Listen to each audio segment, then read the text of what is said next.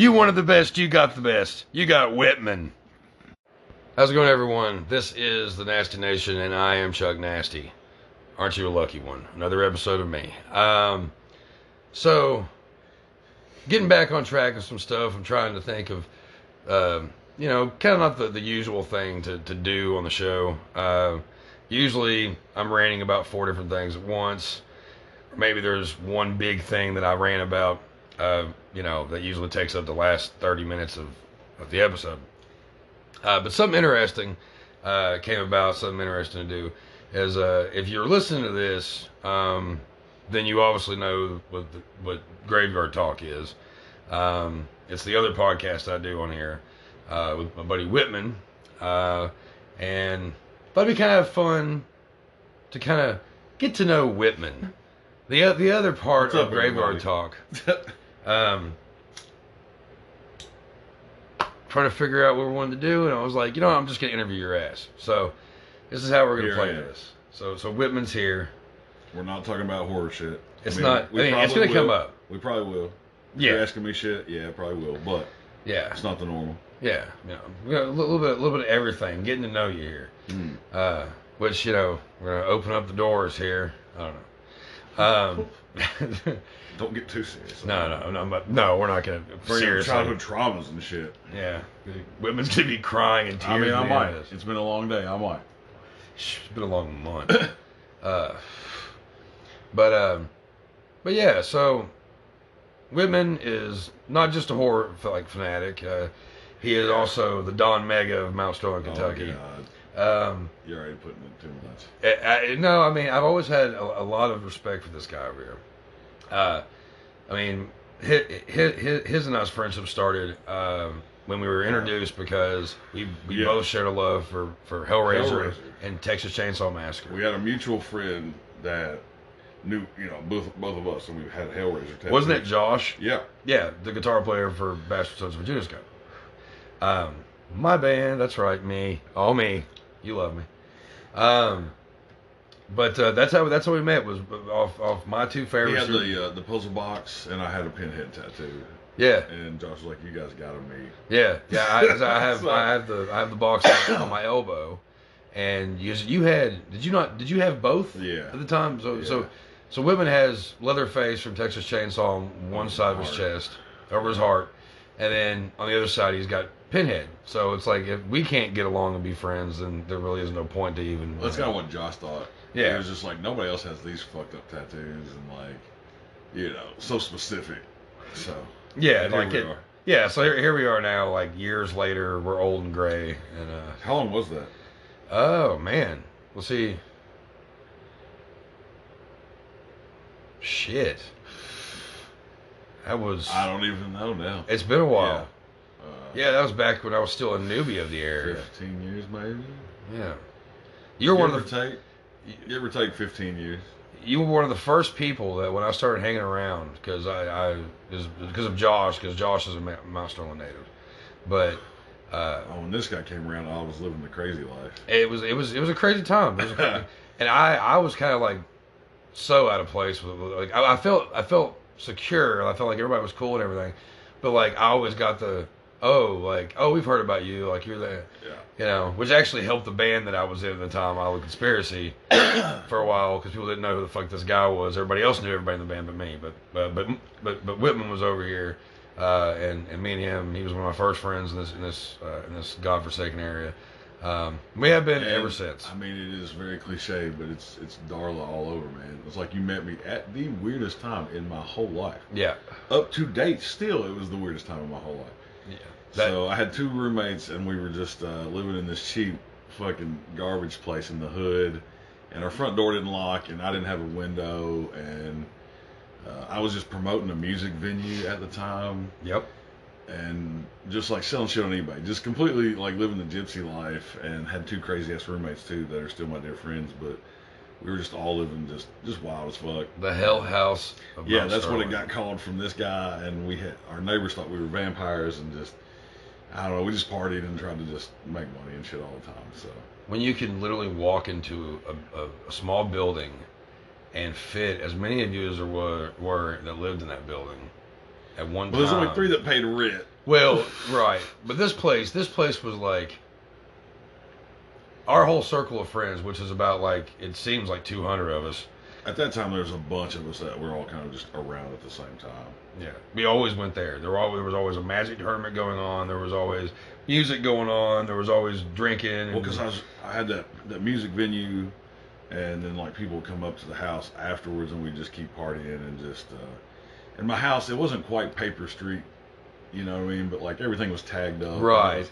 You could pretty much come and go and do as you please as long as you didn't fuck with our stuff. I didn't care if you were tagging my bathroom walls as long as you didn't mark over my tag. yeah, You know what I'm saying? Like it was just that kind of place, and our rent was so fucking cheap. We could do what we wanted. there was, there was a party they threw one time, and it was a very memorable party because so much weird shit happened the night. But one thing was, I was for certain that the floor was going to cave in. Yeah.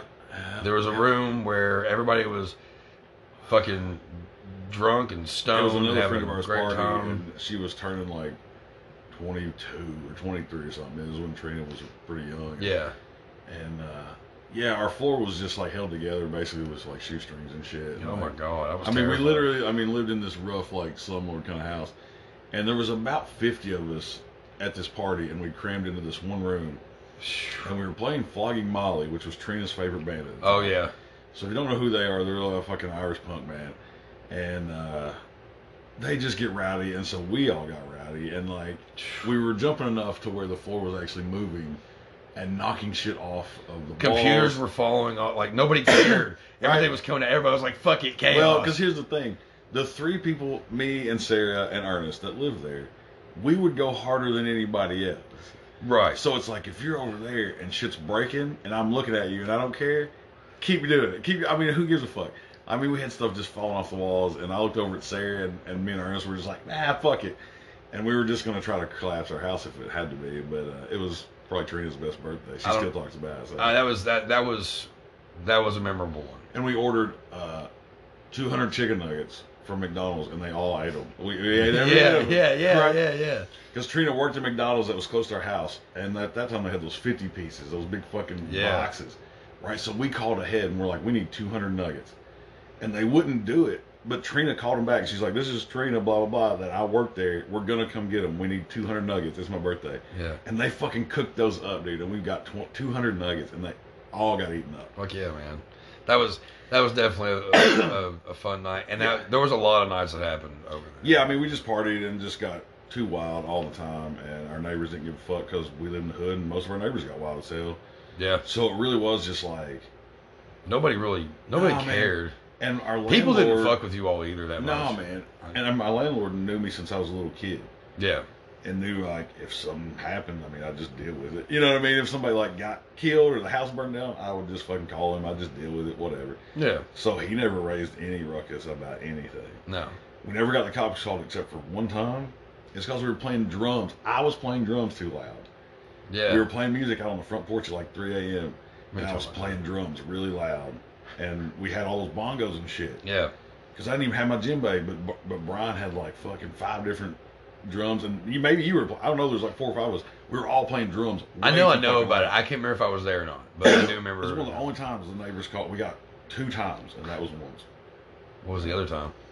When uh, Trina and Ernest were getting into Oh, a domestic squabble. And she was. Uh, uh, these Dude, two that live was, the wildlife. that was and they- terroristic threatening. they- That wasn't they- just a fucking the- domestic squabble. Well, oh, I didn't think about. I guess three then, because that that time uh, Trina almost burned us up. Oh, that's the one that I'm thinking Yeah. of. Yeah, that was. yeah. Arsony. So, all right, the same Trina that we had this birthday party for, that is still a, a good friend of mine now. Yeah. She tried to set my house on fire. So I come home, and I see all kinds of cop cars and ambulance and shit up towards my house. Yeah. thinking, oh fuck, my house. so I go up there and I find out that Trina, my roommate Ernest and, and her started dating. So Ernest was in bed asleep and just didn't want to fight. They were fighting, whatever the fuck. Wouldn't answer his phone. So she proceeded, and my, my door doesn't lock, No. you know, at this point. So she could have just went in. Yeah. She could have just went in the fucking door and just like, you know, beat on his door or whatever. But she got to the front of my door, opened it, stuck a bunch of newspapers under the front door, closed it back, and lit all that shit on fire. My whole front door was on fire. at the time. So I get home and my roommate Ernest is in the standing outside with just like no shirt, smoking a cigarette. He just woke up. My door is just fucking black, and Trina's talking to the cops, and I just kept driving. I was like, oh my god. All right. I didn't even stop for a minute. I circled the block and then went in, and I was just like, Ernest, what the fuck? He's like, I don't know. So that's yeah, that story. But Yeah, that that was the crazy the crazy life of, of Whytmon and friends yeah, uh, and the only other time- company. it was the same too. You know, they they loved each other. They still do, but man, they lived some crazy shit. So Uh, yeah, they were just going through, and they never like hit each other or whatever, but they would just yell and just do all these crazy shit. And Ernest was trying to get her to, to leave because Yeah. Ernest wasn't paying rent. Trina never paid rent. She was just like crashing in his bed. yeah. And he was, he calls me. Right, we're both in our own house. I'm in the room right next to him. He calls me to come get Trina out, and I can hear him in the other room. I'm like, why the fuck did you just call me? Like, just handle it, whatever. So I go in the living room, and he's just screaming at her to get out. And it's just like, just, I mean, on top of his lungs, just like, get the fuck out. Oh, God, Like he's not it. touching her, he won't go near her. Yeah. Because he's, he's afraid of like what she'll do to him because she was mm. violent. She, I mean, yeah, she was crazy violent. yeah. I mean, she just tried to burn my house down, but these are two separate incidents, whatever. but, and so God. he's just throwing her shit out in the front yard. Like she's got some clothes and just some junk, and it's just like pitching this shit out in the front yard. And that's the other time that the cops got called. And I was actually smoking a joint on the couch and just like watching some horror movie. And this cop rolls up and easy quick thinking just shuts the door. He step he steps out on the porch and shuts the door behind him. And this cop rolls up and he's like, Can I go in there? He's like, No, sir. No shit. Yep. And he didn't have a warrant, and there was no reason, and he could see the reason. I mean, there's shit out in the front yard, and these two people are fucking squabbling. Yeah. There's so no I just sat there, and I was like, if this cop comes in, I guess I'm just paying my fucking ticket. I guess I just sat there and kept. Sm- I know he can smell it, whatever. Fuck, I don't care. But yeah. so yeah, three three times out of four and a half years, I figure it's pretty good. Wow. Uh, yeah. Uh, man. So yeah, welcome to that early. Uh, those are my early twenties. Those, yeah, those were some fun times. um, there, there was, there was, there was some times that were crazy where, um, there was, there was one moment I do remember you sleeping in a bush. Yeah, that was my birthday. Yeah, okay. That was I mean, you know. that was on when, my birthdays or other people's birthdays, we would tend to party a little extra harder. yeah. Oh, God, yeah, You know, true. Like every weekend, I had uh, my music venue was on Friday and Saturday nights. We would have uh, most time rock shows. That's kind of how you know I met this guy. I got to know him better. Mhm. Um, I, you know, we were promoting me and my my friend Sarah. We were promoting his band, a couple of the local bands, and I had a good sized venue for our town.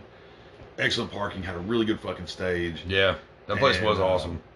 I was just, I mean, I was into heavy music at the time too, and I just was, I'm always, I've always been uh, basically self-employed except for a few months my whole life. Yeah, Um, so it was just a way I could do something I like to do, which was be around music and go to, you know, have music and party and shit around me and make money yeah, and be with my buddies and hopefully, you know, promote our shit and do all that. So it's like all the stuff I've done before, just like flea market stuff and just all kinds of weird, uh, kind of making connections on eBay and just all these different things I learned had got me to like, I don't know, just stay, uh, you know, not in the nine to five world. Yeah, so I was just like, all right, well, I can rent this place cheap enough to maybe. And my friend Sarah, you know, she's good at promoting stuff. She's a cute girl and she knows shit about rock music. So like, it was a win-win, and we were both good at promotions and marketing and shit. So it's like, for our town, we drummed up all kinds of just local bands. and There was there was a cool that there at one time. There isn't really now, but there, yeah, there was a scene here in Mount Sterling. Yeah, man, and I, I mean, I won't take all the credit because there was a lot of people doing music, Yeah, but me and Sarah strung all those people together. We gave them a place to go. yeah, So But the if you guys bands- hadn't been playing music, I wouldn't have had a business. right. But I, I mean, I made sure that all my buddies were playing at my place. You know what I mean? Oh, it's like promote your all's music over everybody else. You know, it's like home crew shit. But we always knew we always knew that, that when we played there, it was always going to be a good time. Oh man, and like, Like, when, I- when this guy would no- play, we had two big bands that were here local. Like when when Chuck was saying, there used to be a scene here in Mount Sterling for musicians, and there may still be because I'm older now. But like, I don't know. I don't know. It there- just it, did, here, it didn't feel the same, and a bunch of our bars have closed. So even just the There's not. Yeah. the honky tonks and shit that used to be able to play in our town, there's nowhere to play. Yeah. So uh, Where was that one bar that we always that we always played? Unreserved and us always played there a lot. that one downtown is closed, but Yeah. um, I, I don't remember it even. Um, I don't that is that building even there anymore? yeah, it's just something else. But Oh, okay. anyway, but yeah, so like, Sorry. no, I mean, there was just very few places to play, especially for like heavier rock music. It was, I mean, we live in, in like a podunk place in the country, kind of, so it's like it's southern rock and country. That's the that's what people want to hear. That's what you know is going to be played in bars and shit for the most part. It's a notch in the Bible Belt, so just put that I mean, in we're on the ass end of the Bible Belt, but yeah, it's, We're- it's you know, still- it is, yeah. Yeah. I mean, the, the hardest you're going to hear is like, I mean, Ozzy and Zeppelin type of shit. You're not going to hear, yeah. Right. you know, Hell, some- Metallica. you know, some stuff in that area. Yeah. But so we were given bands that were playing heavy shit, and we were going to surrounding counties. We had these, all I mean, bands I didn't even want to hear. Yeah. These crazy like screamo bands and just wild shit Yeah, yeah. But it's like, it gave people that didn't have a venue a place to get their shit out. Yeah. So, I mean, we had a blast, you know, and it was. I think a lot of people benefited from what we were doing, and we benefited. I mean, like I said, it paid my bills for a year, year and a half. This place was called the Nile. I don't know if you mentioned that or not. Oh, I didn't. I didn't even. So, Uh, It, it was it was the first the first uh, coming of the Nile. it's my first legitimate business by myself, like getting a you know business license in my name and all that shit. Man, I always fucking looked up to you for that shit though. Well, I mean, it it, ain't nothing to really look up to, but it's it's fucking hard work, businessman. man. Well, if I was that way, I'd have more money, but No, but I mean like it's it's all it's hard work because people think it's fun, and it is. Like working for yourself, yeah it is awesome. It's the best, yeah but it's not easy at all. Like Right. you usually put in twice as much work for half the money. yeah You know what I'm saying? Like if you work a nine to five, you can just cash that check, you work your hours, and you're fucking done. yeah If you work for yourself, the hours never stop. yeah I don't know when the next check comes in, so I have to keep doing shit. You know what I mean? It's like there is no guarantee of anything. Even if you get consistent, whatever, you know, it's like it's no guarantee. So every night or every weekend, I knew we'd get some people, yeah but I didn't. I didn't know if it was going to be ten dollars in the door, a hundred dollars in the door. You know, I mean, it's just so it's it's always this fucking grind, but it's so worth it to not have a boss to me. So and I just always kind of just rolled that into different shit. But it was my first attempt at it, and I was because I was responsible for the building. You know, Sarah helped me with uh, you know paying the bands and promoting all that shit. But Yeah. I had to come up with the fucking rent because the business license was in my name. So uh, this is something I, actually I, I don't think I've ever asked you because I didn't think about it until you mentioned it a minute ago. So did you did you all go to like a lot of underground shows and shit to find these bands, Man, we or like how did you do that? Because I remember when we played up there quite a few times, you had some touring bands. You had one band that you all warned them about us because they were they were a Christian Oh, yeah. screamo type band. Yeah. And Uh, I mean, they were cool. Uh, we almost had Hank Three play. We were talking to his. I remember that. His, uh, not publicist, whatever it is now that like you know books booker, uh, whatever the fuck it is, uh, manager. There we go. yeah, So man, Sarah was just good at like. Well, of course, I mean she's a cute girl, so it's like, well, she has no problem talking to. Dude, I mean, a dude's Right. if- if- whatever. But she was interested in music, and knew a lot about music. yeah, So that quickly, the cute girl thing passed up, and like, oh, this chick is like an actual rock chick, like knows what the fuck, and like yeah. Not just a fucking groupie. right? You know, Right, and so, and I was with her a lot, you know, so it wasn't like she was, you know, whatever. Yeah, But, exactly right. Yeah. Um, yeah, man, we would just find out if people playing in fucking garages. We went to this kid's house and listened to this fucking band that like, oh yeah, he was just like, well, was just like some buddies in my garage. We're like, all right, let's get it. So we would just drive around. That's I mean, cool, it was though. pretty close, man, and like, because at that time, me and Sarah both were looking at it as a business, Mhm. like as a legitimate like career idea. You know, it's like, well, she was really into like promotion and like just managing and different things like that, and so she was approaching it the same way. So she was grinding too.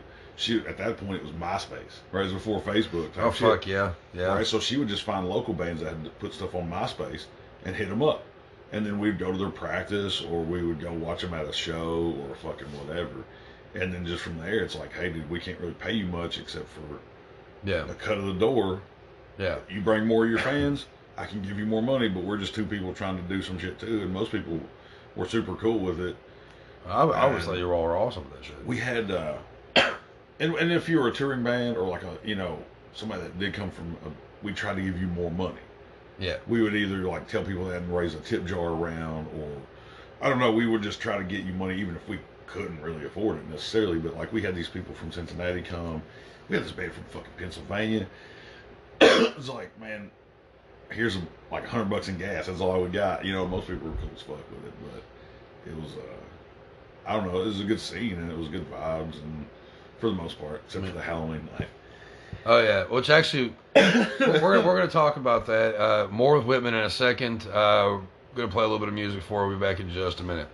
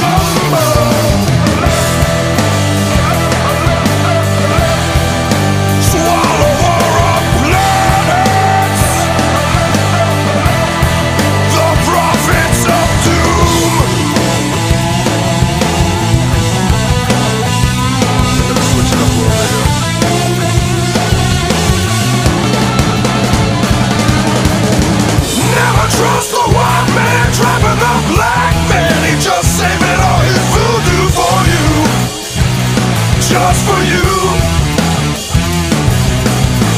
Never trust the white man driving the black man. He just saving all his voodoo for you. Just for you.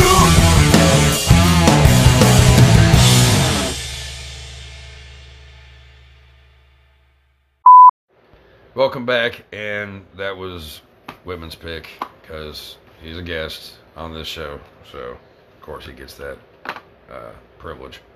Um, before we went to the, the, the break, um, we're talking about a Halloween show that happened at, at the Nile, at the, the place that, that you you ran. Yeah. Um, very memorable. For Um, multiple reasons. yeah. uh, it was a fun time until all those fucking assholes. yeah, so the lead up of this show, uh, these guys were playing, and another band of ours that got to be good friends of ours uh, named uh, Karma Theory. Yeah. And uh, those guys played. Yeah. And so it was a heavier show, and everybody was definitely encouraged to dress up as Halloween night. hmm And, uh, you know, we knew it was going to be crazy and rowdy, and that's what we, you know, everybody was, you know, whatever. so this place that I run used to be in our little town a fucking independent wrestling ring, Yep. right? Called the Jubilee. And so these two guys that used to be wrestlers there, and they were like my age. So at the time they were like early twenties or whatever, but just Yeah. these big fucking dudes that were just like, you know, podunk dudes that just thought they were gonna come in and just kind of being assholes. Yeah. Right. So no big deal, but because we're in a, a place that has rock music and like fucking musicians, and there's a bunch of egos and shit. There's always just assholes around. Yeah. Right. So I got used to just all right. This dude's kind of a dick. Yeah. Let him be until the, a limit. Yeah. Everybody's got the asshole limit. If you cross that, well, I got to do something. But until you hit the limit, you know, you're good to go. so I just kept doing my shit. I was running around making sure we had enough, you know, pops to sell and enough, uh, you know, everything was was whatever. So I was running around making sure bands had room. That's the other thing about this place. I love that fucking place, man. There, there it. was a killer backstage enough for all the bands. Fuck yeah. equipment. It was fucking perfect. If I could buy this place, I would buy it and turn it into something else again, or try the music again, or something. But I think it'd be a great music venue oh man, but for a Yeah. lot of bands. But anyway, yeah. So anyway, yeah. So walking around, this guy just kept raising a ruckus and just kind of being, you know, a dick. So people crowded in. We have like 120 people at the show. It was like the biggest show we'd ever had. It was there, there was a lot of fucking people there, man. it was jam. It was it was to capacity. Somewhere there's a video of this show. No, yeah, somewhere there is a video of just like a bunch of gnarly shit happening and Mhm. a bunch of people dressed up. So um, at this point, because you and I, that happened first. Was that was that okay? Because we played. Yeah, because all right, so you you guys played first actually. For the record, the band that I was in was called Isla Conspiracy, and that night we were being a Halloween show. We all dressed up, and pretty most of us dressed up in black metal garb, Yeah, cool except for shit. Like, except for Joe. Joe just oh, had Joseph. he just had a bucket on his head, if I remember correctly. Yeah. he did it every year. He was like a think. buckethead. You Yeah. know what I mean? He's like, it's probably if you know, and he's a tall, lanky Joe, dude, and Yeah, he- exactly. he actually like it worked. But It was funny. It was a great time. It was fantastic. It was amazing. Uh, but we were just doing the. We had a bunch of songs in the band that were based off, you know, yeah, Universal Monsters, and stuff. Yeah, and uh, a And couple, couple of crowd big, They were favorites. always a big pool. Like when I, we usually had these guys and another kind of uh, southern rock, kind of just radio rock band that we were friends with at the time, um, named Unreserved. And when we would book one of those guys, we would usually expect between sixty and hundred people. And because I mean, they all had friends. They were both good musicians, different, way different styles of music. yeah, we, we were more But- like we were more like stoner sludge And- before yeah, it got and, real and they were kind of like just a radio rock, just a normal kind of, you know, not like a Seether type band. Yeah, you know, uh, but good musicians in their own right. Oh yeah. Yeah. Um, so we, you know, it was just going to be, and it was, it was a big show. But uh, so these guys went on first um, because we feared people would leave as the night kind of progressed. So we wanted Yeah. to give them, you know, the kind of top bill. And uh, so you guys played the Misfits, and I was That's that, yeah. We, we played the Misfit songs as well, and actually that's when uh, Steven, his drum set had two different bass drums, and he poked a hole through one of them. yeah, So he only did. We only we were like, well, fuck it, we can't do anymore. We only did. We ended up doing only two of our monster songs, yeah. and the rest of them we did Misfits. And everybody like ate it up, Oh yeah, and we did Halloween. right, which I tried to sing, Which I- I, completely fucking brain spaced, and You were uh, because you were like you were a Leatherface kind of thing. Yeah, right? I was wearing a like an apron that was all bloody and a fucking uh, homemade Leatherface mask. There are pictures of this. Yeah, and I remember singing the first verse right, and then completely fucking up, and just saying Halloween a bunch because I did. I remember where the chorus was, but after that first, uh the first verse, completely forgot the lyrics Yeah. to Halloween. I was just fucking spaced, man, and so we just yeah we fucked it up. But it, it fun. was it was it was it was one hell of a fucking night. And It's so one of my favorites. yeah, so we have a big crazy uh, show. And We so were all drinking. Everybody was already feeling pretty good. Everybody was wild as hell that night. You you were already kind of fucked up. I was, yeah, I, I was living right that night for sure. It was a whiskey So- night for for old Whytmon. So you know, we got down. You know, I went back to just like business mode, trying to make. You know, Sarah was there too, but like, there's two people trying to control about 100, 120 people, Yeah. or at least contain, not control, but you know. And so I see Sarah in the crowd spin around like somebody had grabbed her. Yeah. Right? She was just, and she was a tough girl, but it looked like something was happening, whether to her or she saw something or whatever. Yeah. So I go immediately over to her. I mean, I just make a beeline through the crowd, right? Yeah. And so this guy is like up in Sarah's face. And so, of course, I go into like crazy mode. Completely. And I'm just like, no, you gotta get the fuck out. I don't even know what is happening right now, but I don't, I don't care what is happening. Right. So, you know what I mean? Like, if if you're yelling at this girl, it means you've got to fucking go. I don't care what what you say or anything. I don't care. And we just basically had this guy was trying to fight me, and I just pushed him out the door, and Everybody was behind you. I remember just like when I pushed him out the door, I looked back hmm and I see everybody in this whole place. I was right behind you. Dude, it was so Yeah. funny to see out of the corner of my eye because our buddy's Karma Theory kept playing, Yeah. right? Because he talked about later how, how that was a crazy show. He never had a fight at his show. Yeah. He was like, Right. hey, man, I never. I never yeah, Right. he, was, he was cool. I can't So- remember his name. He was a good guy, yeah. Um, so I pushed this dude out on the sidewalk, and he was like, "I, you know, was trying to fight." And I was like, "All right, well, we're getting out of this space." I was like, "Let's just walk down these steps to the parking lot." I look over, and Sarah gets in my face, and she had a nickname for me, which I will not repeat. But she got up in my face and was just like, "Look across the street. I like cake You will, snacks. you will go to ch- you will go to jail." Yeah. And I look across, and I, I mean, I guess we'd made, been making crazy noise and shit. Yeah. so across the street are two cop cars. Yeah. With them, they're just watching us. They see all this shit. They always they they got they got a window They- to the shows. They start saw, you know, ten people pile out the front door and us yell at each other. And Sarah kept me from going to jail.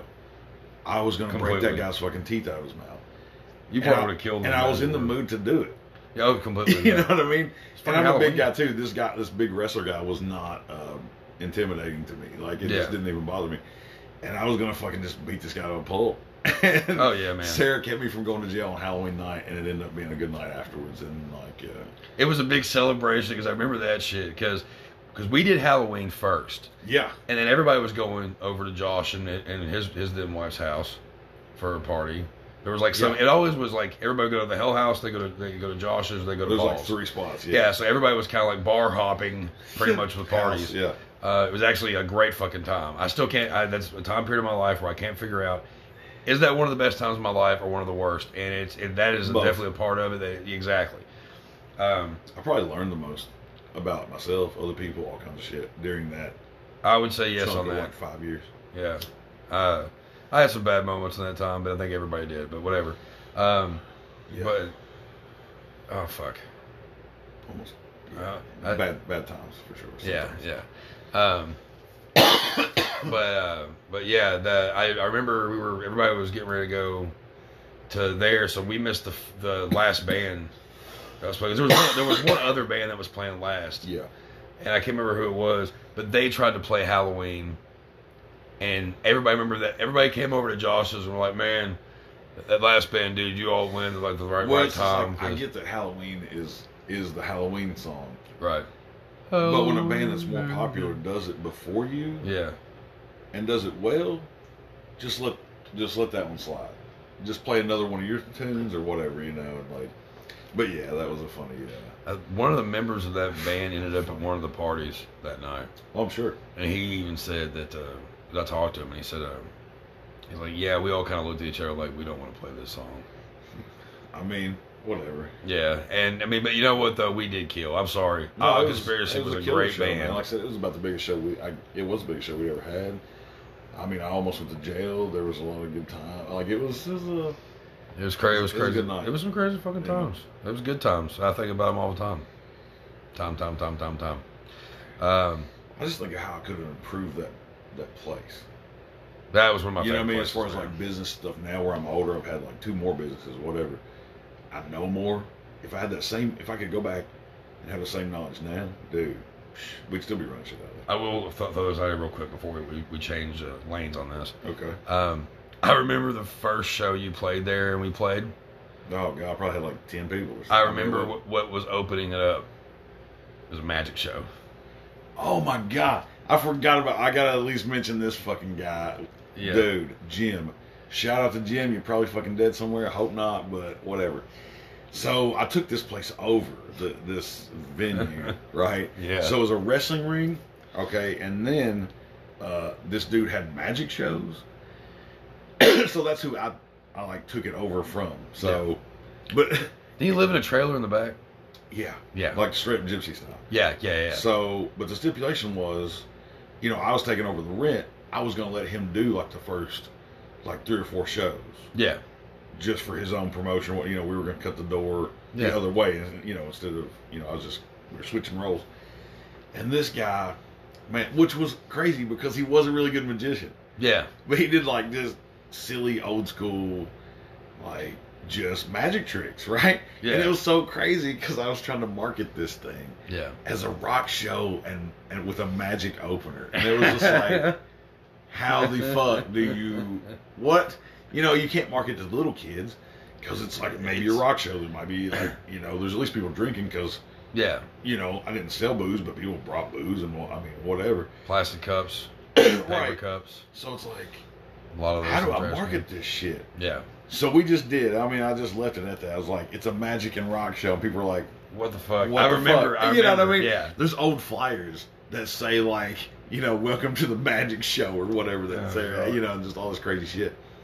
But the dude would just like get up, you know, in front of the stage and put on a really good magic show actually, and would like do his tricks and do his shit, you know, and then would just hang around for all these crazy bands. Yeah. And yeah. he would get more drunk as the night progressed. yeah. And the more drunk he got, the more buttons of his shirt he would unbutton. I'm dead serious. Right? So we would look over and see Jim with like, because he would wear a white button up to do his Mhm, magic yeah. shows. Right? So he'd, you know, he'd wheel out the song lady in half. He had all kinds of like old school cool shit. yeah. so he would stick around and he would, you know, he'd have two buttons undone. It's like, oh, Jim's just now good. He's all right. Yeah. By the end of the night, belly out, you know, shirt completely open and just like walking around. He's like, man, these bands are awesome. Like Yeah. he was just like, you know, solo cup in hand, just, you know, having a blast. I don't know what happened to that dude, but uh, he was a, oh, and he was a notary. He was straight up gypsy, dude. Because he had like all the little side gigs. And he's like what I'm doing now. Yeah. Basically, Yeah. he was a magician. He was trying to promote rock shows. He was a notary. I don't know what other jobs he had. No telling. But fucking Jim, I don't even know his last name, dude. Big ups Uh, to Jim. Big ups to Jim for giving us a shot. Yeah. Because if it wouldn't have been for him, we'd have had no foot in the door. True. Right? He needed somebody that was younger that knew some bands and shit. Yeah. And we just hit him up probably through MySpace. I don't even know how we found this fucking guy. Yeah. Um, but he needed help too. And I mean, it just it worked out. But he, if he hadn't gave us a shot, fuck, I wouldn't have none of that. No shit. So yeah, big shout out to fucking Jim, whoever, Yeah. because he, he gave me a shot for my first business, pretty much to, to you know get me in there. that was that that that, that the Nile was a place that I went and visited all the time because you were always there. Like, Dude, I was always trying to hustle some crazy shit, or like, I mean, it was like my clubhouse, and like, I'm paying so much on rent, but we're only having shows on the weekend. Yeah, So I was using the weekdays on trying to how to make money. I was like doing magic tournaments out of there. I was fucking selling junk out of there like a flea market. Like I was just trying to make fucking rent when you're nine, you know, 21 years old at a first business. Uh, if you want to know how it was, just listen to any of our podcasts. Because we, we were doing podcasts without anything being recorded or anything like that. It was just us talking. Oh well, yeah, I just bullshit this guy about business and like how do I make money? How do I do this? Oh fuck, I'm stressing out, you know. And then we're talking about what, like, hey, what's your favorite werewolf movie?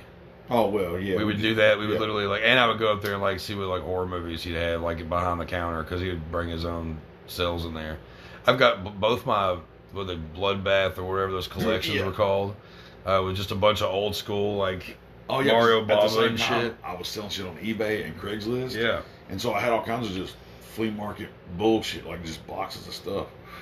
So I would bring a bunch of that junk, sit it on shelves behind the counter, and it, it was all for sale too. Because I was like, fucking some band might come up and want this book or this fucking whatever. Women has taken so much of my money um, in, in, in a legal stance. Like, have any of my friends ever? Uh, Comic books, comic books, books, um, movies. movies off the Yin Yang. I've bought. I mean, I've literally bought a shit ton of movies off you. Um, I've had, dude, probably like counting the store movies. Dude, I bet I bought. I've had three thousand movies at least in my life. you you've taught you you have taught me into so many horror movies and shit. Like, some of them good at least. some so- no, you've always been like, man, Okay. because I remember like I give you straight on it. I, like it would Yeah. Because I I remember, especially especially at the Nile, I remember going in there and we would talk, and like I would buy a movie or something off you. I always find something like, man, I kind of want that, you know. And I was like, "Well, that'd be cool for a collection," you know. And I'd always find some way like finagle with you, like you know, because like Well, and at the time back then, dude, I needed like all kinds of like supplies. yeah, If you brought me like a couple cases of pop from Yeah. your house, I'd be like, yeah, I can trade you for that because I can resell it. Or, yeah, You know, yeah, I don't know. So I could take all kinds of shit and trade because I had a business license to sell concessions and shit. yeah, So, yeah, I could do all kinds of weird trades legally and help everybody out that, you know, maybe couldn't pay cash or whatever. you know. yeah. Uh, Oh, uh, and the one thing too, like when we have uh, certain benefits, uh, we would just give the, or we had, uh, you could bring a canned good, because usually Yeah. our, our shows were five bucks. yeah, So there was very few times that they were ten when we had those big festivals like Yeah. yeah. Fest Play or whatever. you know, like shows now are almost getting to the point they're about ten dollars now no, I know. five. Yeah, for sure. Everything's gone up. I going. But we would have like if you brought a canned good, we'd knock a dollar off your entry, Yeah, and we just took all the cans of good to like a local pantry. We wasn't Yeah. doing it out of any any yeah, you know, we would just do some shit like that every once in a while, and just like I don't know.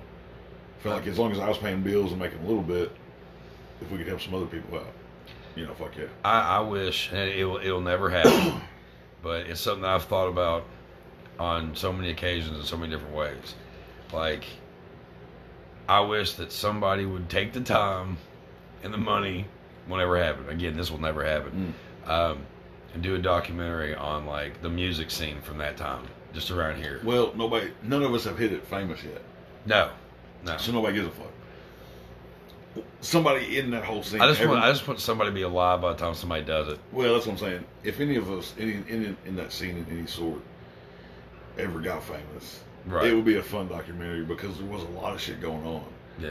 that would be, f- I think, interesting to other, like independent, you know, either musicians or promoters or whatever the fuck was like, man, this was happening in fucking Podunk, Kentucky, Yeah. in like, you know, the middle two thousands, like, yeah, motherfucker. so we, Cat Paw, the documentary. yeah, man. So me and Sarah, yeah, why didn't you mention that name? It was Cat Paw Promotions Mhm. because Sarah had these little cat paw tattoos, and um, the other band that we used to promote, you know, promote quite heavily, that Unreserved. I mean, we got them looked at by an independent record label, well, not independent time. I mean, it was Virgin Records. so we got them at a festival that there was a Virgin representative there, and he actually sat in on. Oh, that's right, you yeah. know, I mean, and I witnessed that. I seen the dude. I, I talked to him, and he came and sat in on our set. Yeah. And I don't know, it was cool to like. I mean, we never hit no famous or nothing like that, but it was cool to like be doing some shit. Yeah. You know, with music at a pretty young age, and You, you all, you Yeah. all definitely. I, I always thought it was fucking cool, and that was Cat Paw. Cat Paw was definitely a, a big, big, big part of there being any kind of scene because of the Nile and because because of, of what you I all like were to take doing. some credit in a good way. I mean, I think we kept. That's what I'm saying. Like, yeah, you you you you you kind of put something there for like there were bands that were in town, you know, like I mean, that wanted to have something, you know, and you all made it possible. Like, you know, you all fucking put flyers out and Dude. you, yeah, That's the other time we almost got in trouble down there. Me and Sarah put up like a hundred and fifty Around town? flyers. yeah, We put them on every fucking post we could find. yeah, We didn't know that's technically illegal. yeah, So, I mean, because you see yard sale signs and shit, whatever, Yeah. that's illegal, apparently. We Yeah. put up so many, and of course we had the address on there. yeah, It's like, hey, come to the Nile, blah blah blah, Estill Street, and so we, you know, had our band logos and shit in there. That's the other thing, man. Sarah, along with promotion shit, she would get the flyers made. Like she would organize the artwork, and she would, she did a lot of the, the the technical side of the shit. yeah, You know, I had the money in the building, and some of the network, and you know, some shit like that. And she just had the other part of the network and the fucking technical skills and the, the personal. Yeah, I don't want to talk to people that much. Right, yeah. No, she did. She she was the Lars of, Yeah. the, of the whole thing. Yeah, man, she didn't mind Yeah. doing the business side as far as like talking to bands, booking bands, scheduling shit, and you know, She was the goddamn lawyer of the of the yeah, whole thing. You know. yeah. I was the muscle. She, and was the thing is, she really was like, I mean, with all the bands at that time and stuff. If anybody had any problems, it was just you just go to Sarah. Oh yeah, Like you know, it was Because Sarah. I'm having problems. with right. Oh well, hold on, honey, come here. You know, if, she, like if it's some kind of information, she will get to it. If Yeah. it's got to be something handled, then she will tell me to do it, and I will go deal with somebody was- or whatever. You know. I don't remember what show it was. It wasn't the Nile, but it was something you all were putting on somewhere else. It might That's the thing too, because that's how we kind of started before I got my spot.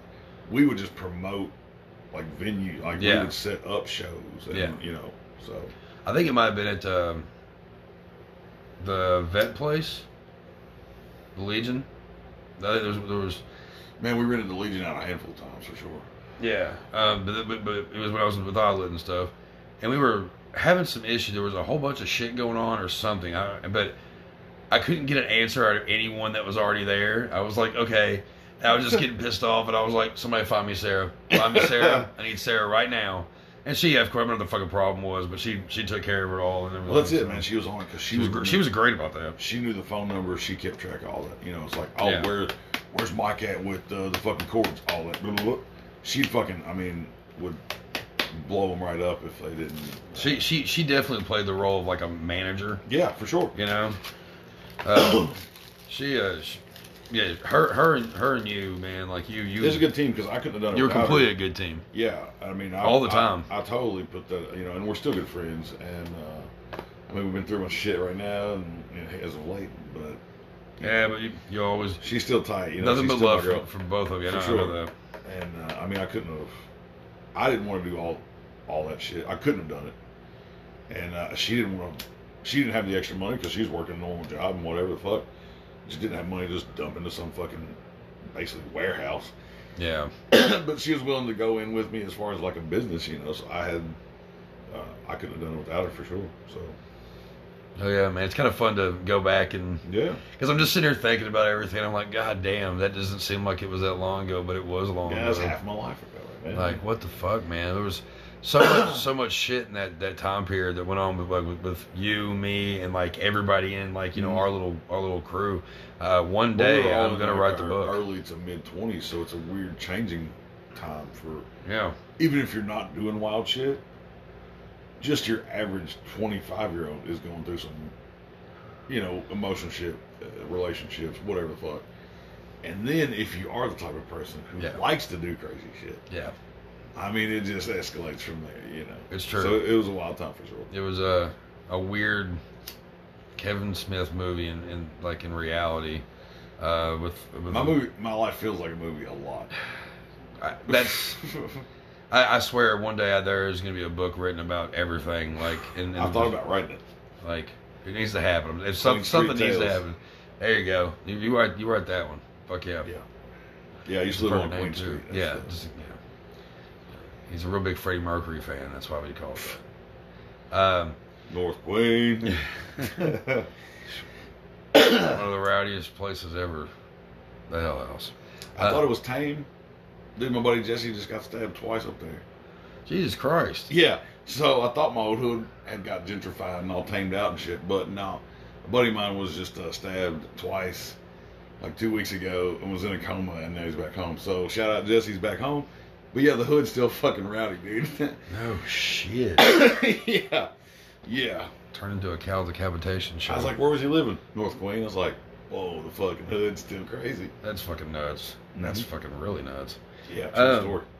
Let's uh, let's let's let's we're gonna move on now. Something else. That, Right. Yeah. Um, it's getting kind of warm in here. Yeah. We'll go Um, about. I'll, I'll tell some Jesse Hunt stories.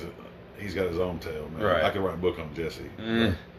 Um, but uh, the one thing is, you know, that you know, you're a photographer and you have you have a, a history in art and That's right. everything. That's right. I do Um, have a history. I guess you could say that. Um, yes. What my degree says. What I went to school for. Yeah, there you go. Nobody saw the the snarl he just gave me when when he said that. Nah, college was good. Yeah, but it was, it was no, it was a very evil snarl. So it was it was a bad snarl. Um, yeah. So what what really brought you into like it? Because I mean, I even bought a book off you about it was a Satan book, and you're like, it's just pictures, man. And I'm like, that's cool. It was just, it's just a bunch of just interpretations of Satan uh, in different people's eyes. Yeah, that's what it's actually called. 100 Eyes See Satan. Yeah, and it's anyway. it's a pretty cool book. Uh, like, so why? What got you into just the idea of just art? Art in general. Yeah. Man, I've been interested in just art as a just all over the board since I was a little kid, since I can remember. And I don't know, my grandmother and my mom always really encouraged it. And I, I had some skill, like I could I could draw pretty pretty well for a young kid. Yeah. Like mimicry, like I could draw, you know, this phone and you sitting there, pretty good for a little kid. Yeah. And so my mom always heavily encouraged that. She was like one of my biggest fans as far as like, she would buy me art supplies and buy me sketching pads and stuff. My If mom was the same way. you yeah. know, and just like was super. And I was into comic making sure you were still create, you were keeping your career. Yeah, going. and just like totally encouraged that, and I love comic books, and so I started drawing.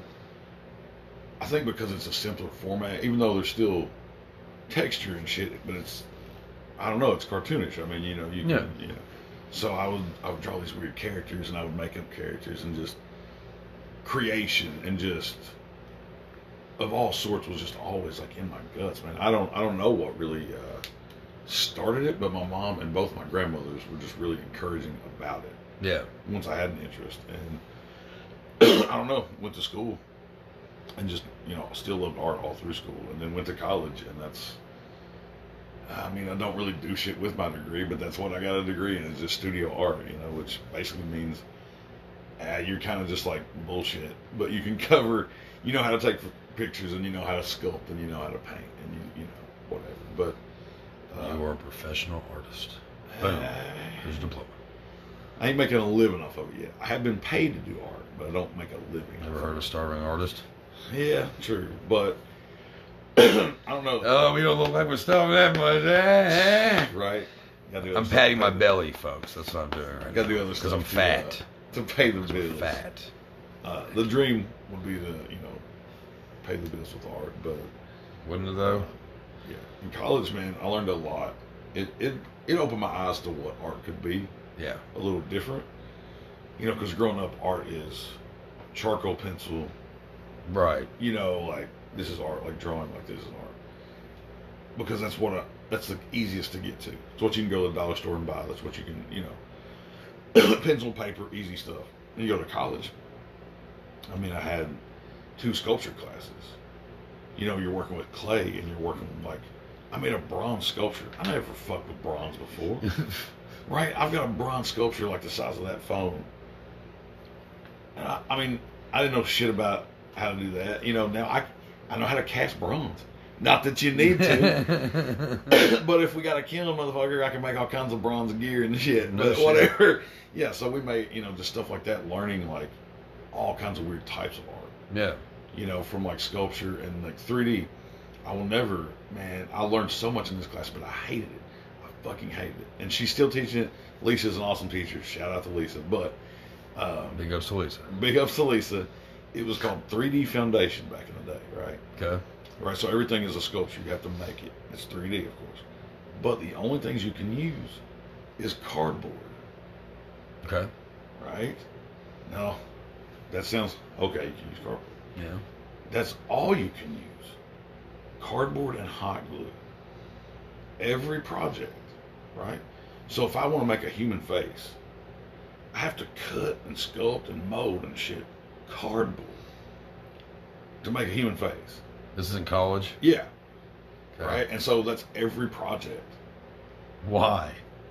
to learn the, the fundamentals of 3D. Okay, Like, Just okay. learning how light hits a 3D subject. okay, Learning I'm how, I mean, how to how to sculpt and bend paper. But here's the thing: you could use it in any format. You could soak the paper, or the cardboard, Mhm. to where it was real malleable, so you could make really like soft shapes and stuff. You didn't have to, Right. you know. but we couldn't use any kind of other attachments other than hot glue, and just to make all the shit. And our final project had to be a 3D sculpture that would hold our teacher's weight Okay. using nothing but cardboard.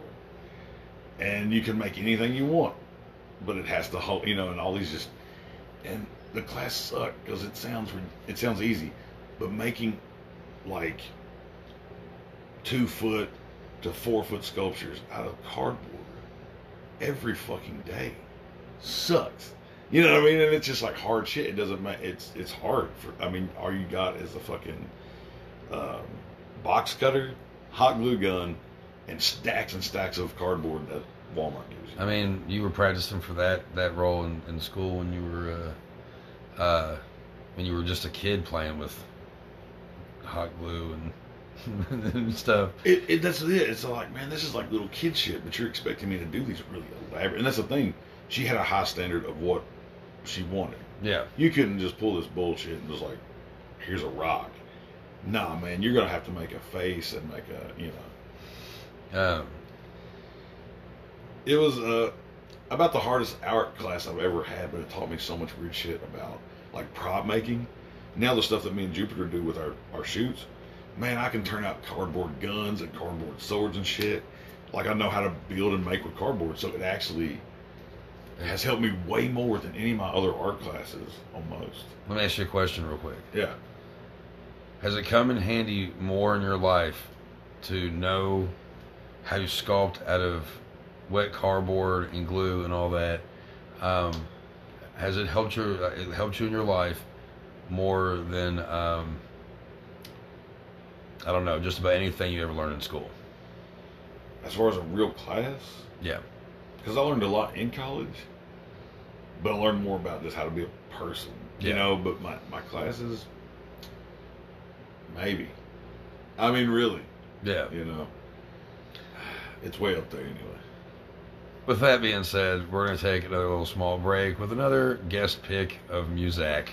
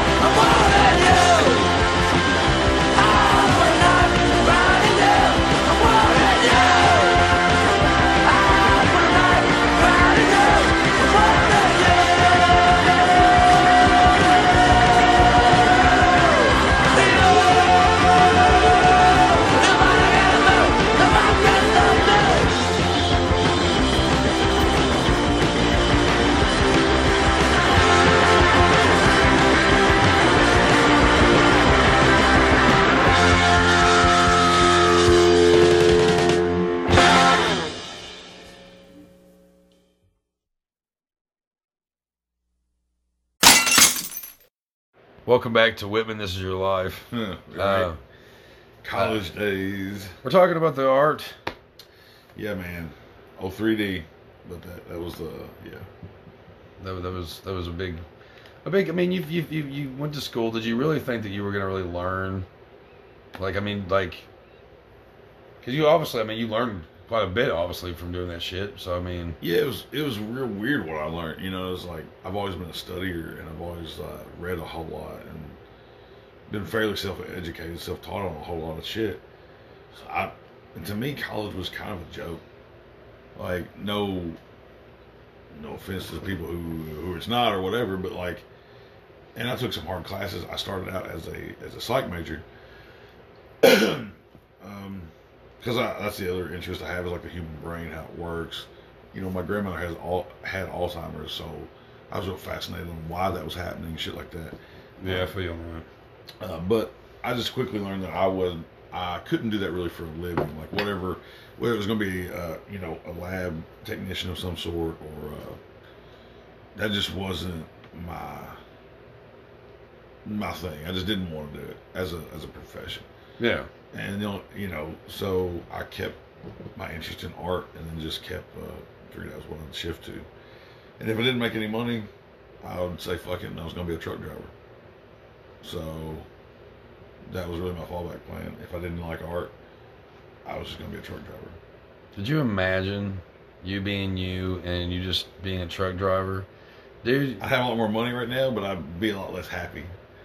That was, You know. I, I just feel like you being a truck driver, like you would, you, there'd be a creative would be happy as you, there'd be a creative you coming in, like that, that just couldn't come out like you wanted to.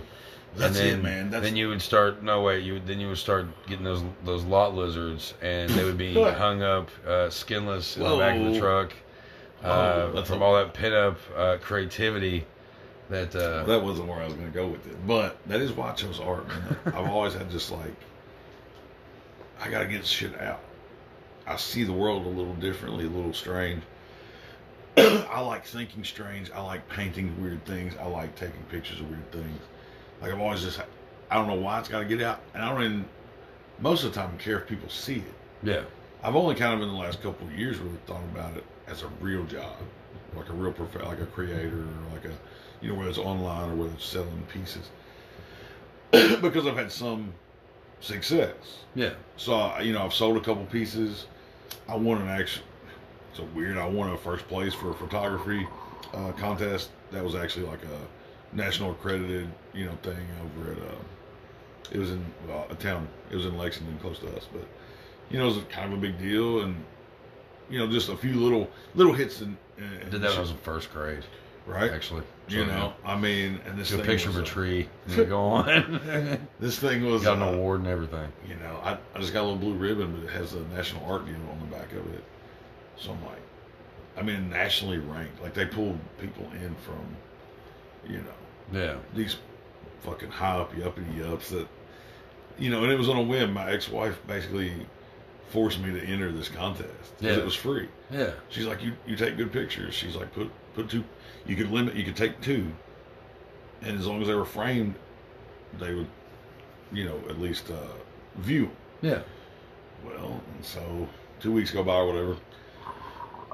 and she was an excellent painter. She is an excellent painter for all I know, is still doing it. But like she's uh, a realistic, like super realistic painter. Yeah, Um, look up Ashley Ray Howell if you want some fucking realistic painting. yeah, Uh, but anyway, so um, she calls me just like super pumped, and I think that she has won. And I was like, "Oh, sweet, we'll go out." Blah, blah, blah. yeah, yeah. And she's like, "What are you? What are you gonna say?" And I'm like, "What do you mean?" you know. Because she was just stoked. She was happy for me. She actually put a painting in too. Um, but we, I mean, different categories, so we weren't competing against each other. They had photography, painting, you know, sculpture, Yeah. all this. She's like, "No, you won. You won first place for nature photography. It's a picture of a mushroom that I took uh, out in the woods uh, up to the gorge, Red River Gorge is where we're pretty close to. And so I took a picture of this mushroom. We were out hiking one day, and the motherfucker looked awesome. And uh, yeah, won me first place and got me a three hundred dollar check. And uh, Nice. then I sold the painting or the the, the photo uh, for another hundred to a buddy of mine. So getting that win of like four hundred bucks, I could pay our fucking rent. That would, What- you know, and just I don't know, a couple little wins like that. I'm like, maybe I can do art. Yeah, Maybe. I mean, maybe not a full time gig, but I'm good enough at it to win. to get some side hustle and, Yeah. and to actually like keep pursuing it. You know what I mean? So, I mean, to win first place, I mean, you're obviously doing something right. well, that's what I thought. And these were like, you know, fucking real people like doing art. You know, it's like, I don't know. I'm, I just entered it. I didn't even know it was happening. You know, just like, if she had never told me about it, I wouldn't know. Yeah. You know, but It's a thing called fate. It is, and it's just uh, that's kind of what got me into the photography stuff, which I'm into right now. Um, which I I had photography in college, Yeah, and it was old school, man. So I know how to develop film. I know how to fucking that's pretty cool. you know, and it was we had to every uh, every two weeks or every week because we don't had the class once a week, but every week we had to ro- develop two rolls of film. So I had to shoot it old school film, 35 millimeter, uh, put them in the little canisters, fucking learn the chemicals. I can do all that shit. Not that it's necessary at all now because digital shit so much cheaper. I mean, just so much fucking easier. But I don't know how to develop pictures from fucking scratch. You know what I mean? From fucking film, and we would have to put them through the little things you see on TV, like the buck, you know, the little yeah, little yeah. trays, and hang them up in the orange light and shit. I did the whole thing.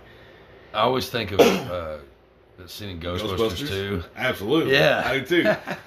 I'm like, because you know, Dan has those little tongs with the rubber tips. Yeah, We use those. yeah, Like that's exactly what you use. That's all that shit is legit. Like, yeah. and you put them in these little fucking trays, and they, you know, you have three different uh, chemicals usually. There's like a toner, developer, you know, blah blah. And yeah, man, you gotta hang them up in the dark, and you gotta put them in a, a fucking transfer, you know, all this different shit, and like, I mean, just the the whole science of it. Now I don't do any of that shit, and I'm glad. But all that, the science of it, kind of got me into photography because I didn't think photography was real art back in the day. Yeah, Like when I was a kid, I didn't. I understood that there was pictures. Like right. people took pictures, like National Geographic, shit like that. Like, but that that wasn't like real art. You know, I kind Right. of almost looked down on photography when I was a kid. Not like I just didn't understand it. yeah, You know, I'm like anybody can take pictures. Anybody can take pictures, which they can. But there's a lot in taking the angles, right. the lighting, your light sort like there's a lot to taking a good photo. Yeah, And it's why hundreds and thousands of millions of pictures are now taken on cell phones and selfies and of the Grand Canyon and of every fucking thing in the world. But out of all those, a handful are like good pictures. yeah, You know what I'm saying? It's Yeah. like, well, yeah, everybody can take pictures, but there's an artistry to photography. right. Yeah, You know, and I just didn't understand that, and like learning all that shit just kind of opened my eyes up. and then jump forward to winning that, you know, kind of buying a, a camera through that class, and then buying my first digital camera, and then taking that mushroom pic, like just really getting into photography. What actually, like, do you know what what made them decide that you deserve to be the blue ribbon for that picture of the mushroom? No, they just had Was it like was the angle like the, the like was it? No, because I didn't. I, I actually didn't talk to the judges. They all just gave me. Uh, yeah, they just went around. They shook my hand, but we didn't have like a Yeah. a speech or anything. And um, no, I have no idea. It's just a. Did you have to have a speech? Did you have to No. Oh, I okay. didn't say nothing. They just uh, wrote me a check, shook my hands, like good work. It's like going like a dog show or something. You Oh, know, sure. they were just like really just like fucking pristine. I'm up there like in a hoodie and just like What up? kind of, you know. I'm just because I'm not. I try not to be pretentious about shit, and people don't really intimidate me too much. Like, Right. you know, other than like, you know, if it's uh, some hard ass woman that's intimidating. But Right. an art critic doesn't really intimidate me. And like I said, my ex wife was a, a painter, and I was around art critics and art people a lot. Yeah. So, and I never thought I'd win Yeah. until I got that phone call and shit. So I was like, well, fuck, I've already won. I'm just whatever. but See, I, I'd be I'd be wanting to know. it was just, uh, what, I mean, what did it just so I would have I'd be like okay this this one this this my you know I just took it as like because I picked the angle. I picked that shot, and they thought it was good enough. So I learned pretty much to kind of go with my gut. true. You know what I mean? So it, it taught me it's like okay, I thought that light source was good. I thought the colors looked cool. So I I'm gonna go with that. Yeah. You know, and like it just that just seems to be it. It's like well, every time you win something or every time that um, somebody compliments you or compliments your piece or a photo, learn what they're complimenting. Yeah. Well, is it the model's pose? Did you capture good light? You know, all those little things. So they're not really like telling you per se what to do, Right. But they're telling you what appeals to them about that photo. And you can just kind of make a catalog of all these little ideas and shit and try to You know, me and Jupiter just did a shoot. I mean, the other day, and I go through this stuff. You know, kind of Rolodex. You know, because I'm trying to tell her a good pose. Yeah. You know, to make either flat, you know, like flatter her body. Not that she, you know, I mean, she's a beautiful girl, but there's other angles. She has a really like strong jawline and a long neck Yeah. right? So I need to remember to to shoot pictures that show that, and not like crunch your head up or, you know, I mean, she has those features, so you show those off, and it's like, well, I know what what sunlight looks like against metal and against leaves and against black, like all these different shades and just I don't know all this weird shit that you can compile to then start making like better and better quality overall. Yeah. You know, if every time you go and do when I do a shoot, and I think about all these little ideas, just quick reference. You don't spend, you don't think about it like that. You know, what I mean, when you're shooting, but you you notice light source and you know colors, and it's just all these little things. Pick up on shit you as know. you go. Yeah. So it's like, no, those judges didn't tell me shit, but by giving me that award, I'm like, okay, so I, this is a strong picture. True. Figure out why this is a strong picture and and carry that. There you go. You know, so I shoot. It's it's not my favorite, but I shoot weddings and shit on the side. You know what I mean? Because those those do pay the bills. Yeah. But even when I shoot weddings, That's the Henry Rollins uh, uh, way of life. Is actually he's always said he's like I used to work in a pizza place or you know it's it. man. anything to pay the bills, man. Well, it's just like I don't want to work a nine to five job. So the flip side is hmm the sacrifice of doing other shit you don't want to do. Yeah. I don't want to go to other weddings. Mine was kind of fun. I've been to a couple good ones. Most of them are boring and suck, even if they're my friends. Right, Sorry, everybody, they do. It's good for you. You're happy. Be happy. Do it. It but your wedding sucked. But whatever, man. I mean, you know, whatever. So, when you're at somebody else's wedding for three or four hours and you're shooting all these pictures, even that I try to carry kind of my style and kind of what I've learned, you know, with light source and all this weird shit. And I try to take angles and show things that nobody else will see. Yeah. I will go and I will show it before a wedding and take all kinds of weird, well, not weird, I think they're cool, but like Yeah. preliminary shit. I'll take pictures of people setting up Yeah. that they I mean it's candid stuff, but it's all like it's the shit that nobody gets to see. I feel you. You know, and that's what I dig. It's like it's one thing if you just set a pose up. Like when you get the bride and groom, you got to do the family shots. Yeah. Hey, course. okay, the bride's the bride's family and the groom's family, uh, well, brother and sister. But you got to do all that bullshit because that's that's what you do. But if you can then find somebody to put your spin on some other shit, you know, when I give them those packages of pictures, Yeah. I go to my buddy's house, and the ones that they printed out are the are the weird ones that I that I pulled. That's cool. You know what I mean? Like, yeah, they got their mom and dad and stuff, but like, uh, my buddy Capone has one of him and his wife in these trees that I caught the sunlight hitting them, Yeah. and they just make these just really cool, like kind of radiant, just lines across the whole whole picture, and they just look happy as fuck, and they're smiling at each other. And I was behind them quite a bit, so they didn't even really know. I mean, they knew I was taking pictures, but they didn't know when. Yeah. I was like, just go walk through the forest, and I'm gonna just, I'm just gonna take your pic. Don't, don't, don't worry about me back here.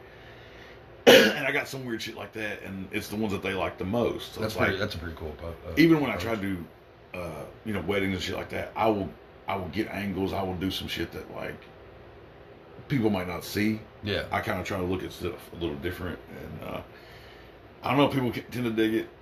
It sucks to do Put that. Whytmon stamp on it. That's the way. It, A little bit. Even know? like I said, weddings ain't my thing, but I'm gonna give you a damn good job. Yeah. You know, I'm, I'm not gonna slack on the work because I don't like a wedding. Yeah. I'm gonna fucking do work. I'm gonna edit pictures. I'm gonna take fucking hours of shots, and you know. But I don't know. I'm rambling about it, but that that's the way you. If you want to take Yeah. sexy, weird pictures, you hit up women.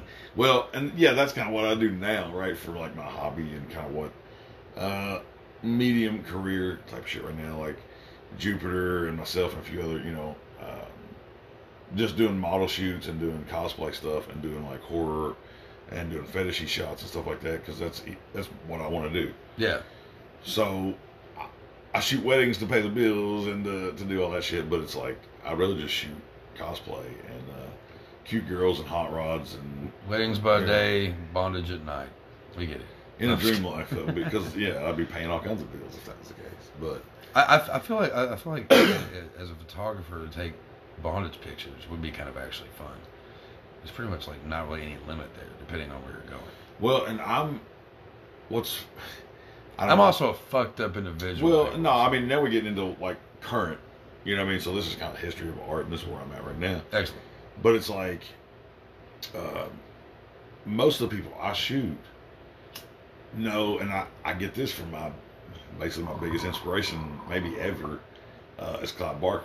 Fuck yeah, I do you. Real, You yeah. know, uh, even though photography is kind of on his. Nobody knows too much about his photography necessarily, but just the way Yeah. he shoots and just his idea that, like, I will shoot anything almost Yeah. other than you know uh, kids and animals are out but you know basically i will shoot in you know a tuxedo or your birthday suit i don't give a fuck what you want to shoot i will do about anything Yeah.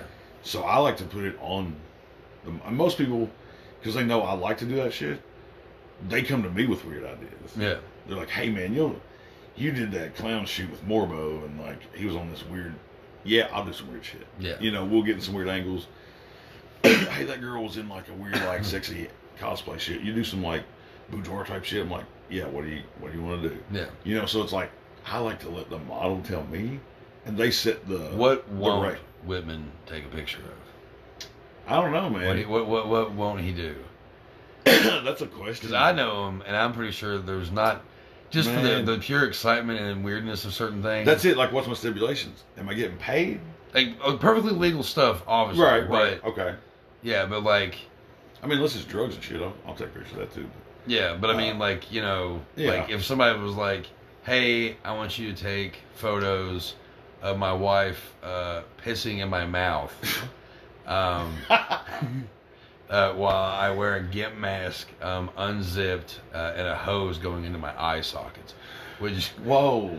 would would would uh, uh The curiosity in me would probably get me for that one. I mean, see, I have to see all that weird shit going down. Sorry if that's your kink. If it's weird, my bad. I mean whatever, no, no kink shaming whatsoever. No, man. I mean, uh, But just out of curiosity, like I mean, what what would again, be am I getting much? paid? Is this a paying gig? I've seen pay, paying gig. That opens up a whole fucking another realm of uh, paying gig. Shoot, Okay. probably. Wow. Well, that, would- you now? that whole you scenario do, you just set up. you, if I you was seem getting like you paid, would do totally. it either way. There'd be a curiosity of doing that. But I don't know if I, I don't know if I'd follow through it, just for curiosity's sake. There would there would definitely have to be some kind of stipulation, some kind of deal made beforehand. Well, or, just get paid. Yeah, it's like, hey, I'll Like she better pee in my mouth next. Like is that? No, I'm a, I'm a there's there's a little bit of a voyeur in me, right? That's I think every, I feel it. I feel. I think yeah. every photographer has that. It's like you want to, uh, and that may be a too strong of a word for some people. It's not for me. I don't mind that that term, but like, uh, you want to witness things. right. Yeah, of course. And to me, I mean, I've talked about before. One thing that that's got me with photography is like, you know, my grandmother losing her memory. I like taking pictures of all kinds of shit, just for the sake of capturing that moment. I can feel that. It don't even have to be my moment. yeah. Just to ca- just yeah. the fact that capturing it almost feels like magic to me. Yeah. And so when it goes to that, I mean, the limits are kind of off to me. It's like if that's what you want a picture of, I don't want to see you pissing in some dude's mouth. You want that picture? I'll hook you up Okay. because I'm in. I mean, I don't know. It's not for me, but you know, All right. So all you uh, scat people out there, oof. If you paying enough, motherfuckers, I'll take it. I'll take the picture. he says, "Don't get the dookie on me," but I'll no, I'll stand shots. far enough away. I got long. You legs. better wash your hands before you give me that no fucking doubt. money. You paying me first. That's the that's the kicker. You pay me first. Because I'm in some fetishy Hit shit. Whytmon.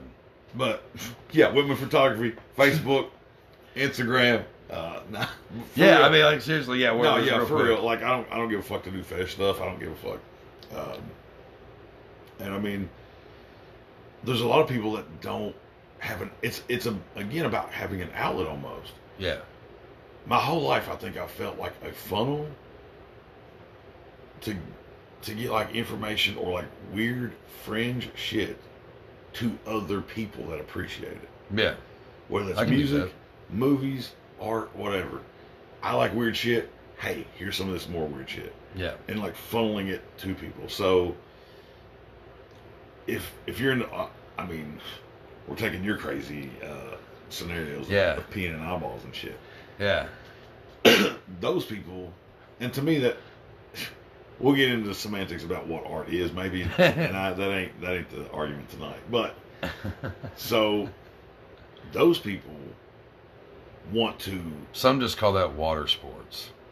Well, you went a little more extreme than just water sports. You talking about, you know, but Yeah. people want that memory too, Yeah. that experience. Be a good Christmas card. If it's your thing, maybe, Yeah, maybe. right? If I if I had a friend, if I had a couple that were friends that had that as a, as a as a Christmas card, I might like them more. I mean, Just because be like, you know what, that's that takes some balls. That's that's that is what that means for sure. and have a big sign down the back of it that says Whytmon. well, I, mean, whatever. But the thing Whytmon's is, gonna end like, up being just a fetish photographer. He's gonna make millions. if millions. you paying me right, dude, I'll travel too. So whatever. Sorry to cut you off. But it's just no. I mean, it's it's weird, but it's it's the same because like those aren't my moments. I don't want to remember that shit. But it's like a little a weird catalog in the universe. Oh no, I totally get it. you yeah. know, I don't know. It's like I just like pinup girls and pretty tame fetish shit. I just like bondage shit and pinup girls. So that's what I want to take. You know, but Well, that shit is appealing to my eye and sensibility, and I don't know. You you know what it kind of makes me think of a little bit is uh, uh speaking of Clive Barker, Midnight Meat Train. Uh, Bradley Cooper's character in it Very was much so, man. he was he was a photographer. It's the same deal to witness that shit, Yeah, right? And when he's he's taking the picture of those dudes that are like trying to mug that lady, yeah, right? He doesn't take the pictures to stop them from mugging. He's taking the pictures to witness what is happening. right. He would have kept, even though that stops it. Yeah, yeah, That was not why he started. right. You know what I mean? He sees it and is not trying to intervene. He is trying to be the voyeur in that. And like, there's in that regard, that's very much like, Yeah. in my head. I like to uh, dangerous shit. I like to take pictures of like wreckage and like urban decay. I like shit that is broke down and busted. I like shit that is. I ta- I, I stop on the sides of roads and take pictures of roadkill. Like I like things that are in transition between life and death. I like all these weird in betweens and like Yeah, I don't know, like fringe shit, man. It's like I don't know. you know he takes pretty damn pretty, good fucking photos. They're getting better. I do need I need to upgrade my camera. Once that's on, Yeah, they'll, they'll make a big jump. But Wh- wh- Whytmon will, will will do just about anything uh, as long as it just keeps going. He's like a battery, folks. He just keeps going. Like seriously, you're always doing something. There's always this mother this motherfucker right here is is he has become my, my fucking motivation when it comes Good. to doing Fuck yeah. podcasts. Uh, no matter if it's Nasty Nation or Graveyard Talk. Um, do work. yeah, like pretty much like he's the one going, "Hey, get up and do something. We're we're gonna do a podcast. Let's do." And we've been we've been doing a lot of night podcasts lately, and that's actually been helping a lot as well. Because I'm not much of a morning person at all, and it takes me forever to get fucking Well, going. My my thing, man, it goes on a couple different things. It's like, for one, I'm still currently right now self-employed. So, you know, if I'm trying to make a go of this podcast and trying to, uh, you know, sell ph- photography pictures and sell, you know, all this different stuff, there's no there's no guaranteed paycheck coming in. Yeah. Right. So every day I get up and I post pictures and I do stuff, and you know, it's like because I have to, because ain't nobody else gonna do it for me. Yeah, So if I ever want to get noticed for anything, I gotta go do it. yeah, So yeah, I'm just on the grind all the time, and I don't sleep much. So that helps and hurts. you know what I mean? So it means I can grind more, but it means I, I kind of grind myself to death sometimes. Yeah. And It's gonna suck when you're old. I probably won't make it to be old because I'll grind myself to death. Like it'll, you know what I mean? Well, yeah, no, true. Um, but part of it is that too. It, I think here lately, the last like four or five years, I've really kind of cranked up because I do want to get a few things done before I'm too old. Right. Not any kind of notoriety per se, but personal goals, Yeah.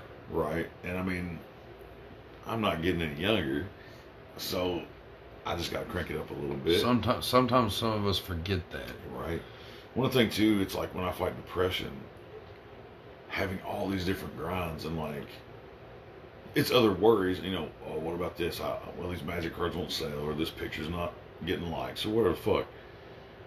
But having at least some kind of positive stuff, whether it's just podcast or whether it's a painting, just pushing good creativity, kind of helps fight those those demons. You know what I mean? Just kind of pushes that that bad shit back Yeah. because it don't go away. If you fight depression out there, anybody that fights you know mental illness or like any kind of uh, just fucking life, basically. You know what I mean? But yeah. you know, depression is uh, sometimes it takes hold and just sticks around. Truth. And so, if you, or at least it, it helps me. You know, I lift weights and I and I do art, and those are the things that, and I play magic. Those three things help me from going fucking crazy. So as long as I've got magic cards to sell or trade, art to do, and weights to lift, it you know Yeah. it helps me get because I don't like taking meds. I think all that shit. this is on um, a tirade too, but it's like some of that stuff to me kind of dulls down what what you are. Yeah. You know, I And it mean, does to an extent. This, yeah. you know, and not to say that I, I need meds. I mean, I I get it, but like, I think it. I don't know. It, it changes your chemical makeup. Yeah. That's just a fact because you're dumping chemicals in. Oh yeah. So it's just like, well, the thing I am is kind of fucked up, but I've just learned to deal with that. Yeah. So I just offset it by, on my good days, I try to just ride that shit out. Yeah. And when it's bad, I just try to get up out of bed and do something. And that's, you know, whether it's like I said, art or come over here and do a, a cast or whatever. But it always tends to brighten my day up Yeah. because you feel productive. You feel like, especially if it's something towards a business or a career, you're like, all right, that's one more step, that's one more thing. Like it's just, I don't know. It's really helped me in the last, like from COVID and divorce and all this different shit. I think just this podcast and doing shoots with with Megan and like just doing creative shit has pretty much saved my life in the last like four or five years, for sure. that. Yeah. So Well, props to you and Megan, pretty much, and uh, and more about you guys are my my art guys. You know, because I come over here, I do these podcasts with you, and we get a bunch of good memories out and a bunch of weird shit out. Oh, yeah. And, you know, Megan's uh, been pretty much the best model I've ever had. Even though I bug her all the time to do like a thousand shoots, Yeah. I would I would just shoot her all day long. We would just do shoots forever and ever. You know, if I could, but you know, she she obliges me a lot, and she's uh she's rocking her own shit right now with cosplay stuff and OnlyFans and all that stuff. So it's like, and then you know Morbo with his uh, clown shoots, and uh, I go over to his place and we we bullshit kind of simple, just Yeah. because he's he's trying to do a clown. He's trying to be a clown as a a side gig, you Yeah. know, for little kids' birthdays and all that shit. So it's like people, creative people in my life. Yeah. And it's pretty much you three that have kind of helped me. Well, man, you, keep you, the- you you know. you've always been a positive. Like, if I'm man, you you've you've you've been over here and cheered me up on some of the some of the downest times that I've had. I oh, mean, likewise, dude. I you mean, know. we getting all in the in the fields right now. I mean, but, I mean, but it's, it's, true though. it's yeah. true though. You know, I mean, I, there's. I, I hold my friends tighter than most of my family, and if I'm in a good mood, I want to give that back. yeah, So if I call you and you're you're in a bad mood, but I'm I'm fucking riding high, I'm like, all right, fuck yeah, let's let's get a show. I'll try to, you know. Same with Megan, if she's down or something, I'm like, hey, let's let's go Yeah. for a ride, let's do a shoot, let's go, let's you know, because man, there's so many times I'm down that my friends pick me up yeah, that I'm like, I'll be sitting there fucking, you know, boo hooing about some old sad past bullshit. And you know, you or Megan or easy, or somebody will text me or call me, and I'll be like, "Yeah, fuck this bad mood. Like, let's do something else. Like, even man. because that shit don't go away. You, you know what I mean? But it can. It's just band aids and it's patches and shit. But your friends help you through it, man. And it's just like, I don't know. Except my friend, shoot, three or four y'all, man, saved my life this year and last year. Man, same same with you. I mean, seriously, like doing doing these podcasts and stuff. Like, I gotta give it up to Whytmon, man. He's he's one one motherfucker that can seriously like make me. I mean, you, especially when when lyric, you know, my daughter left and moved states away last year and stuff, and when I found out about it. Whytmon happened to be coming over with a friend uh, to hang out for a little bit and shit, and he was all like in a great mood, and I'm over there just fucking bawling Right. and and you know and and I had some moments, but you you you you kept me. Because like I said, I mean, it's like you can't fight the whole time. You know, it's like life is fucking rough. Yeah, No matter how you cut it, no matter where you from, something is fucking with you. So, uh, you could be a rich kid from fucking the Hamptons or whatever. Man, you got something else. yeah. Something that we don't see that's fucking. Life is hard on everybody. Oh yeah, I've learned that no matter what your situation is, life is fucking hard. So it's like, man, if I can make my buddy's life easier for, I don't know, a fucking couple hours, yeah, man. shit, dude. I mean, that's all I can do, you know. So Yeah, yeah. So I mean, you know, I, I yeah, man, it's it's it's been an honor to to have Yeah, you man. on on Nasty Nation finally. sweet. Uh, I, I I always enjoy having you around. Yeah, man. Uh, there's not many people in this life that I really want to be, have around all the time, and you're definitely on that list of people that Yeah. like you can come over every day and, and let's have something dire going on. I we don't just care. talk magic and and uh, smoke and hang out. Like you know, yeah. Like I thank you, man. Yeah, man. Fuck yeah. Um, why don't you go ahead and tell everybody where they can find it? Oh, you kind yeah, of spit yeah. out a minute ago, but go ahead and do that real quick. um, I'm gonna, yeah. So old school because I don't I don't jump platforms. I just keep adding shit. So I got Whytmon on Deviant Art back. It's still yeah, still doing that. Uh, Whytmon Photography on Facebook. Uh, Whytmon on Instagram and Twitter. And I'm working on uh, Flickr right now. Flickr is more uh, concentrated to photography. So I think I mean it's higher end and it's uh, maybe more selective. it's called Flickr. Flickr. Um, so I'm working on that one right It now. could also it could also be a dating site, Well, yeah, but right now it's a photography site, so we'll see. but Hell, if there's hot hot uh, hot dates on there, I'll take that too. But Hey, right, right now it's photography. Um, but yeah, all that stuff I go by Whytmon usually uh, on any kind of platform. Uh, trying to get some more. Trying to get a Patreon started pretty soon because I've got enough sets of uh, uh, photography. You know, different models, different cosplay. Whether Yeah. it's uh, I like to shoot travel stuff too. That's the other thing. I always thought it would be a cool job to work for National Geographic. oh yeah. So I like travel photography, other than like hot girls. I like to take mountains and trees and shit. well, how about hot girls and mountains and trees? Oh, it's my it's my favorite. If I can get that, I'll never come out of the mountains, you know. So, Yeah. uh, but I've got enough uh, different sets. So I'm hopefully getting a Patreon started up. Hopefully before the end of the year. That's my next kind of goal uh, as far as monetizing shit because I can sell whole chunks. Like you can you can pay four bucks and get you know a hundred pictures or whatever the fuck, Yeah. you know um, as a way to get more pictures out for a cheaper rate. Yeah, You know, you just watermark a little piece and you pretty much mail them to people. Yeah. So, and they've got a copy. You know, it's. Um, so other than that, um, I guess that's it. Yeah. Okay, so uh, remember, check them out everywhere you can. Whytmon Photography, Instagram, Yeah. all that shit. Um, and also with me on Graveyard Talk, um, which we've been doing lots of episodes lately. Uh, we keep the momentum we're going. It would be super. Uh, also, if you are into fetish bondage pictures, Whytmon will provide. Yeah, hit me up. Um, but uh, but yeah, uh, real quick, just want to say thanks for listening. Uh, don't forget, Video Store Clerks on uh, Wednesday nights at 11 o'clock p.m. Eastern Time, uh, and then Tell Us in the Podcast uh, on Saturdays at uh, 10 o'clock p.m. Eastern Time. Uh, Graveyard Talk, you find it on here if you're hearing this shit. We got lots to listen to listen to. Um, comic book Tales from the Podcast presents uh, Tales of Shock and Terror. If you're a fan of old school Tales from the Crypt, EC Comics, that kind of shit, it's fun filled uh, fun for the whole family. Get it, it gets stocking stuffers, buy all this shit. Um, really, that's about it. But what is Whytmon like? Women and drugs.